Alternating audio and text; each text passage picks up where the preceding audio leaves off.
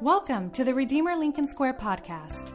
Our church began in April of 2017 and is located just down the street from Lincoln Center in the Lincoln Square neighborhood of Manhattan. Our channel will primarily feature sermons from our Sunday worship service, as well as encouraging stories and conversations with members of our LSQ church family.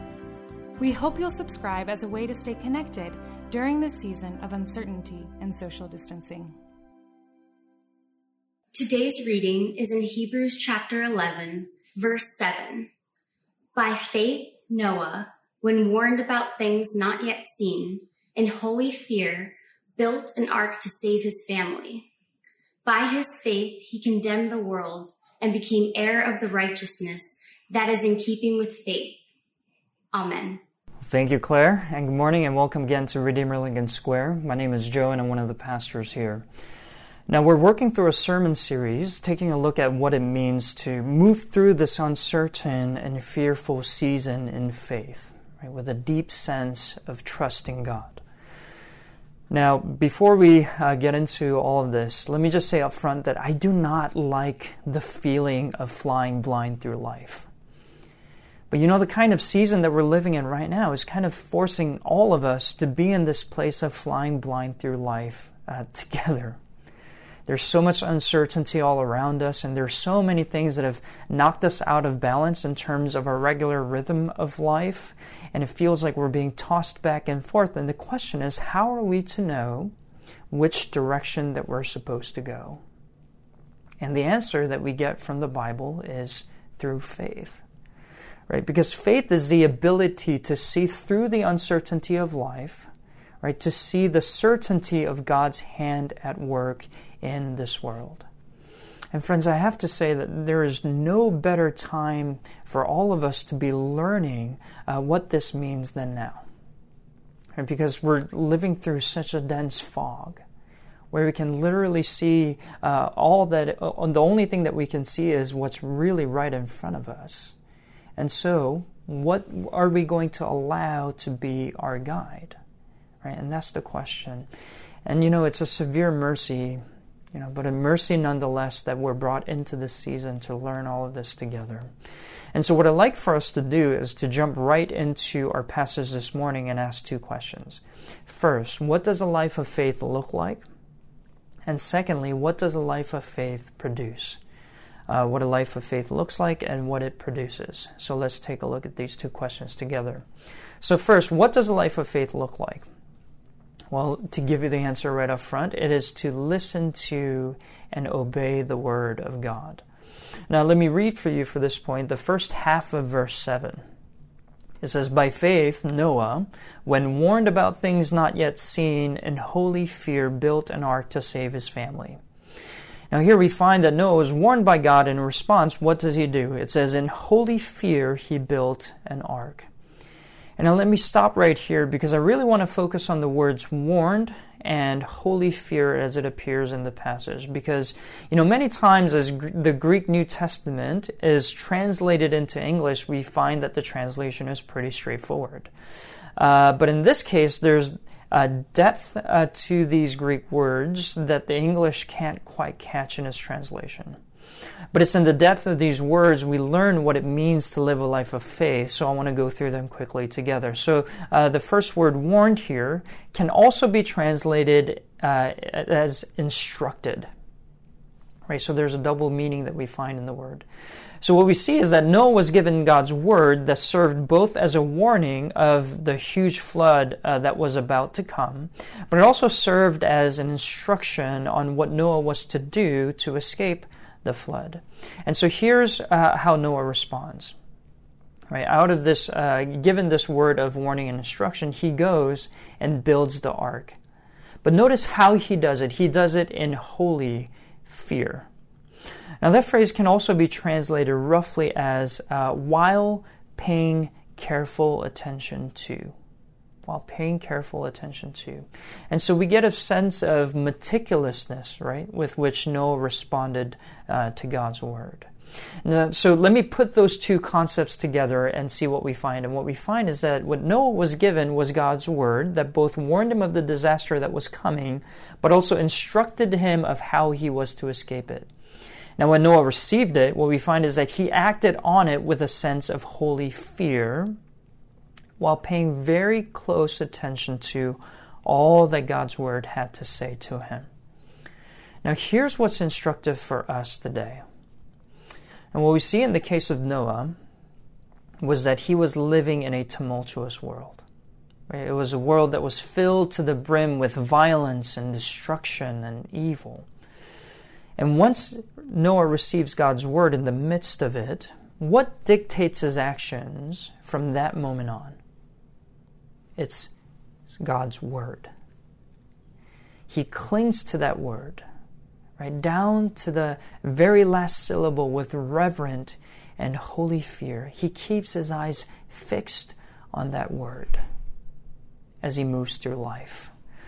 Now, because this is an ancient account, it's easy for us to dismiss how extraordinary uh, this is. Because the region Noah lived in was a landlocked land, and it would have looked absurd for him to be building an ark in the middle of it.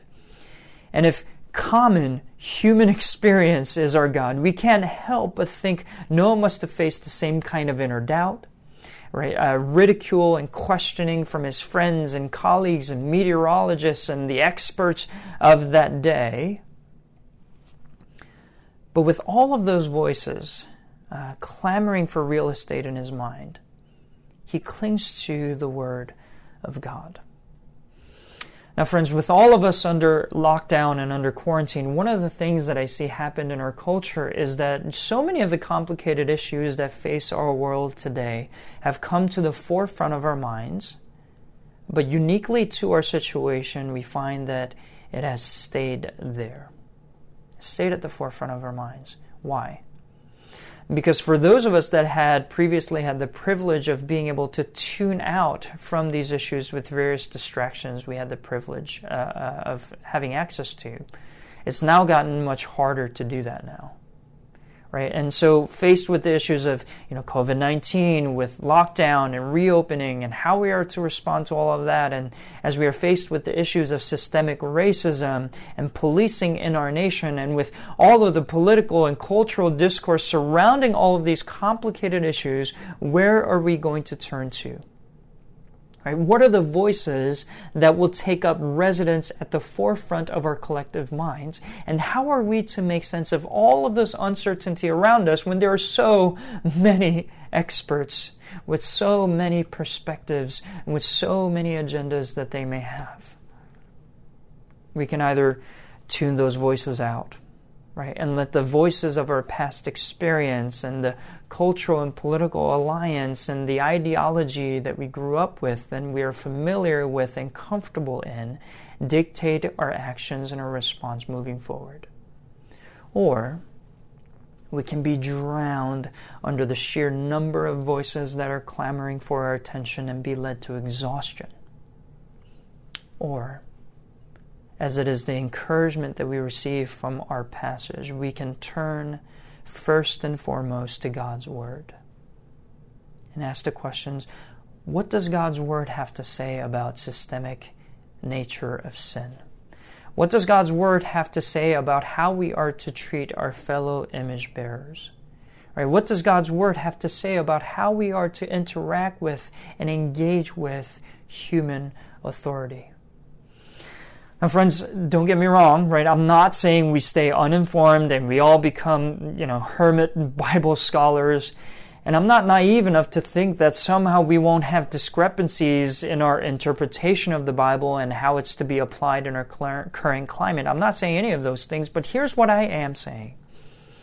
If there's a sense of reverent, holy fear, with a posture of this humility of desperately clinging onto God's Word and paying careful and close attention to it.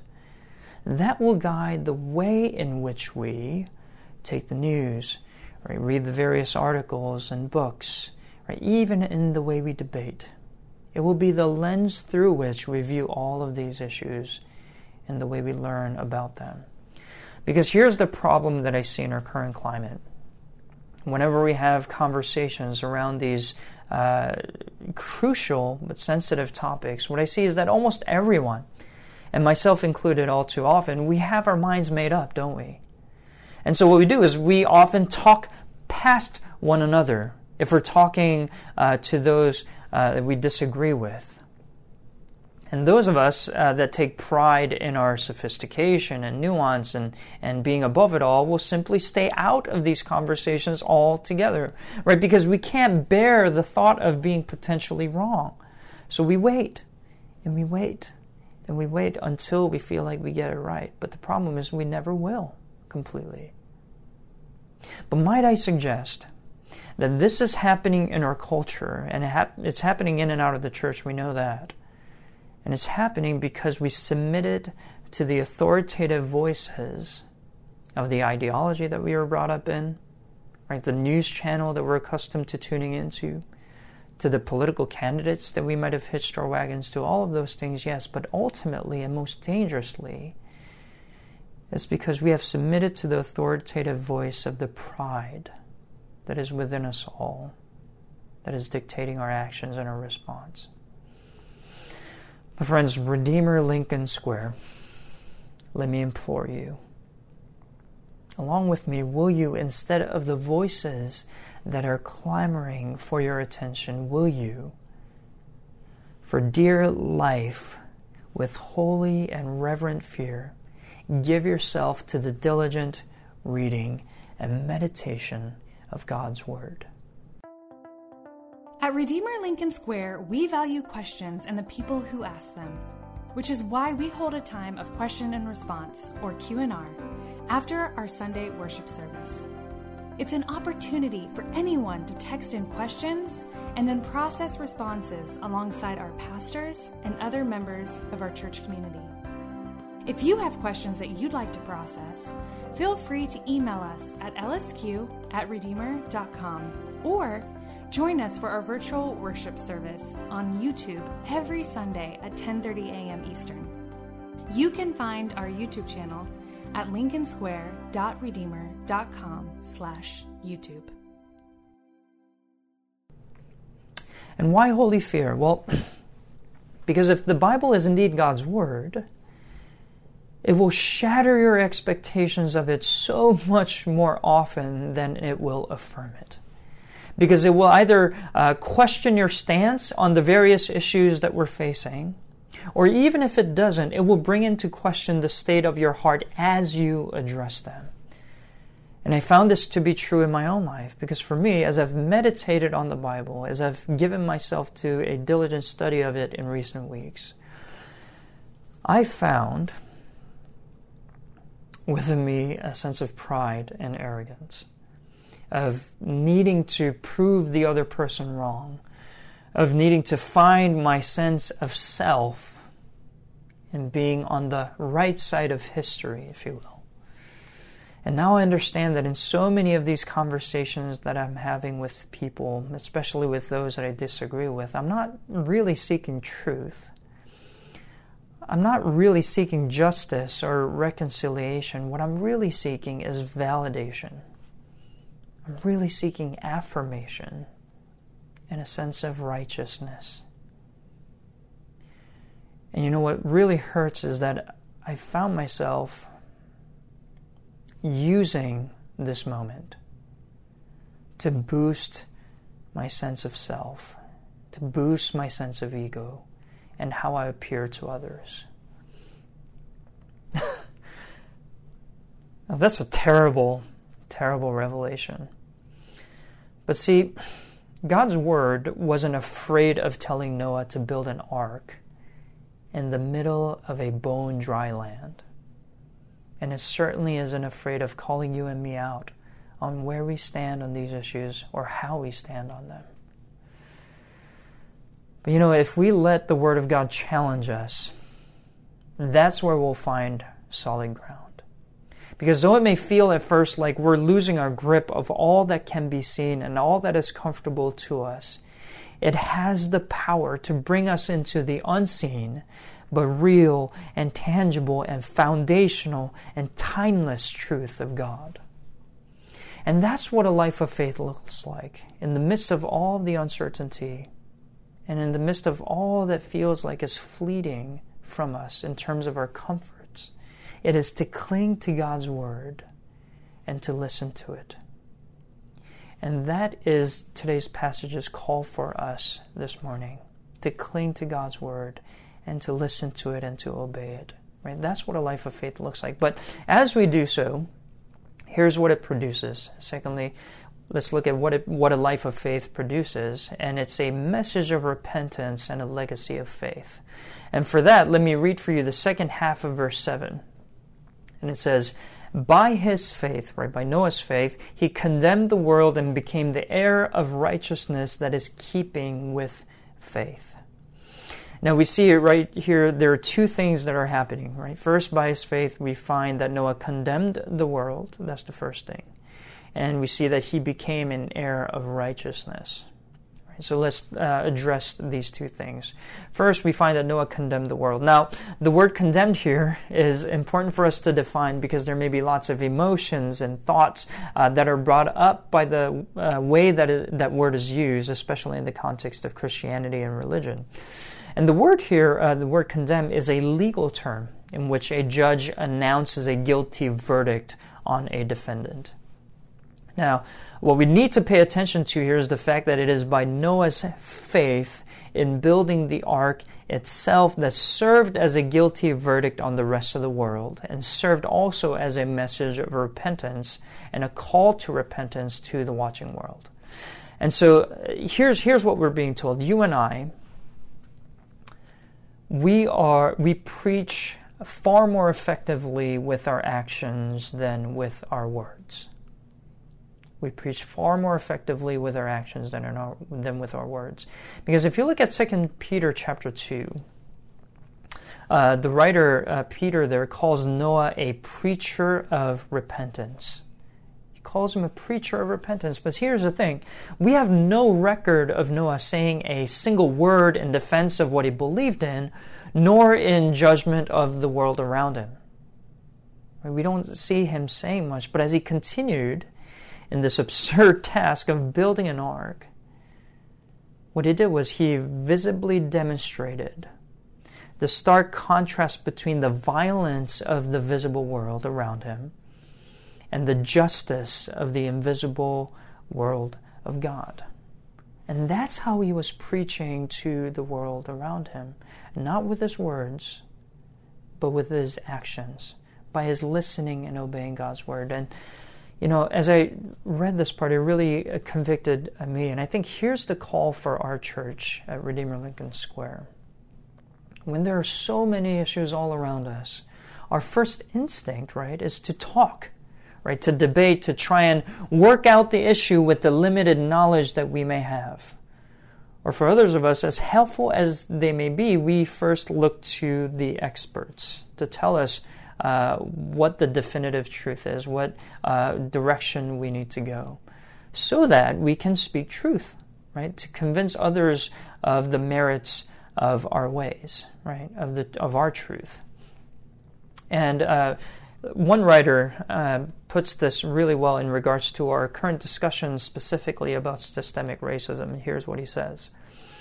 In times of rank uncertainty and biblical upheaval, when the ugliest parts of American life become most visible, it's only natural to want to look away to black films to watch right now, to anti racism reading lists, to your closest black friend to the nearest hill, where just on the other side, the right spokesperson is surely waiting to make perfect sense of all of this.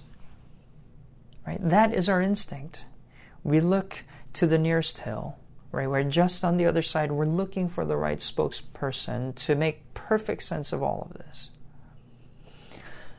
But what if instead of looking to all of these things, instead of talking our way through all of this, what if we stopped talking altogether?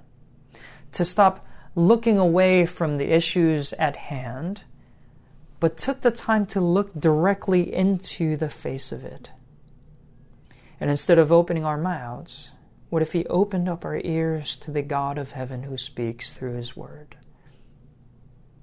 And what if we listened together? And what if we searched through the scriptures together and lived in quiet but resolute obedience to the Word of God together as a community?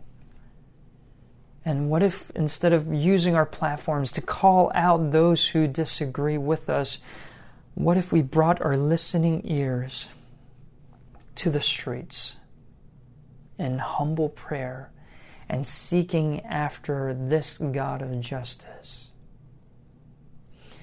that in its that in itself our passage is telling us this morning is the powerful call to repentance our world needs. And by our listening ears and with our resolute obedience, we will be preaching a message of repentance. Again, not with our words, but with our ears and our steady feet. Right? And that's the first thing that faith produces a message of repentance right? Not through a megaphone, not by standing on a soapbox, but listening to this God and acting in resolute obedience. But here's the second thing it produces. You see that it produces a legacy of faith. Because we see here that it is Noah's faith in God's word that was basically counted to him as righteousness or brought him into a right standing with God. But here we find specifically that Noah became an heir of righteousness. Now, what is that talking about? Well, it's simply saying that, and this is what Hebrews 11 as a whole is all about, it's saying that through Noah's faith, he was brought into the fold of those who left behind a legacy of faith. Ones who peeled back the curtains of this world to give people a glimpse of this unseen world of God, all through the simple act of listening and obeying God's word. Now, seeing that, here's the call for our church. What we're facing now and all that we're facing may be unprecedented for us, maybe in our even in our lifetime. You know, but the truth is, churches across generations have faced far greater challenges that literally brought into question their very existence and even their very lives. And so, what we find as we look throughout church history is that we have a cloud of witnesses, as we are told in Hebrews 12, who went before us, that left behind a legacy of faith for us to follow. And here's the question what will be the legacy we leave behind as a church, as Redeemer Lincoln Square? And as we look back on this time and on this season, years down the line, will we say that we retreated into the comforts of our assumptions? That we clamored for the answers, right? Looking every which way out of a desire to be right?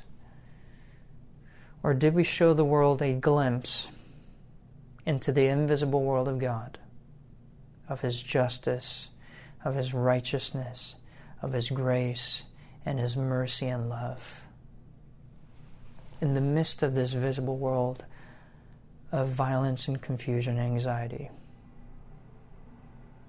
by the simple act of listening and obeying God's Word. And friends, this is the potential that I see for our church during this season. I see a real opportunity here for us to leave behind a legacy of faith.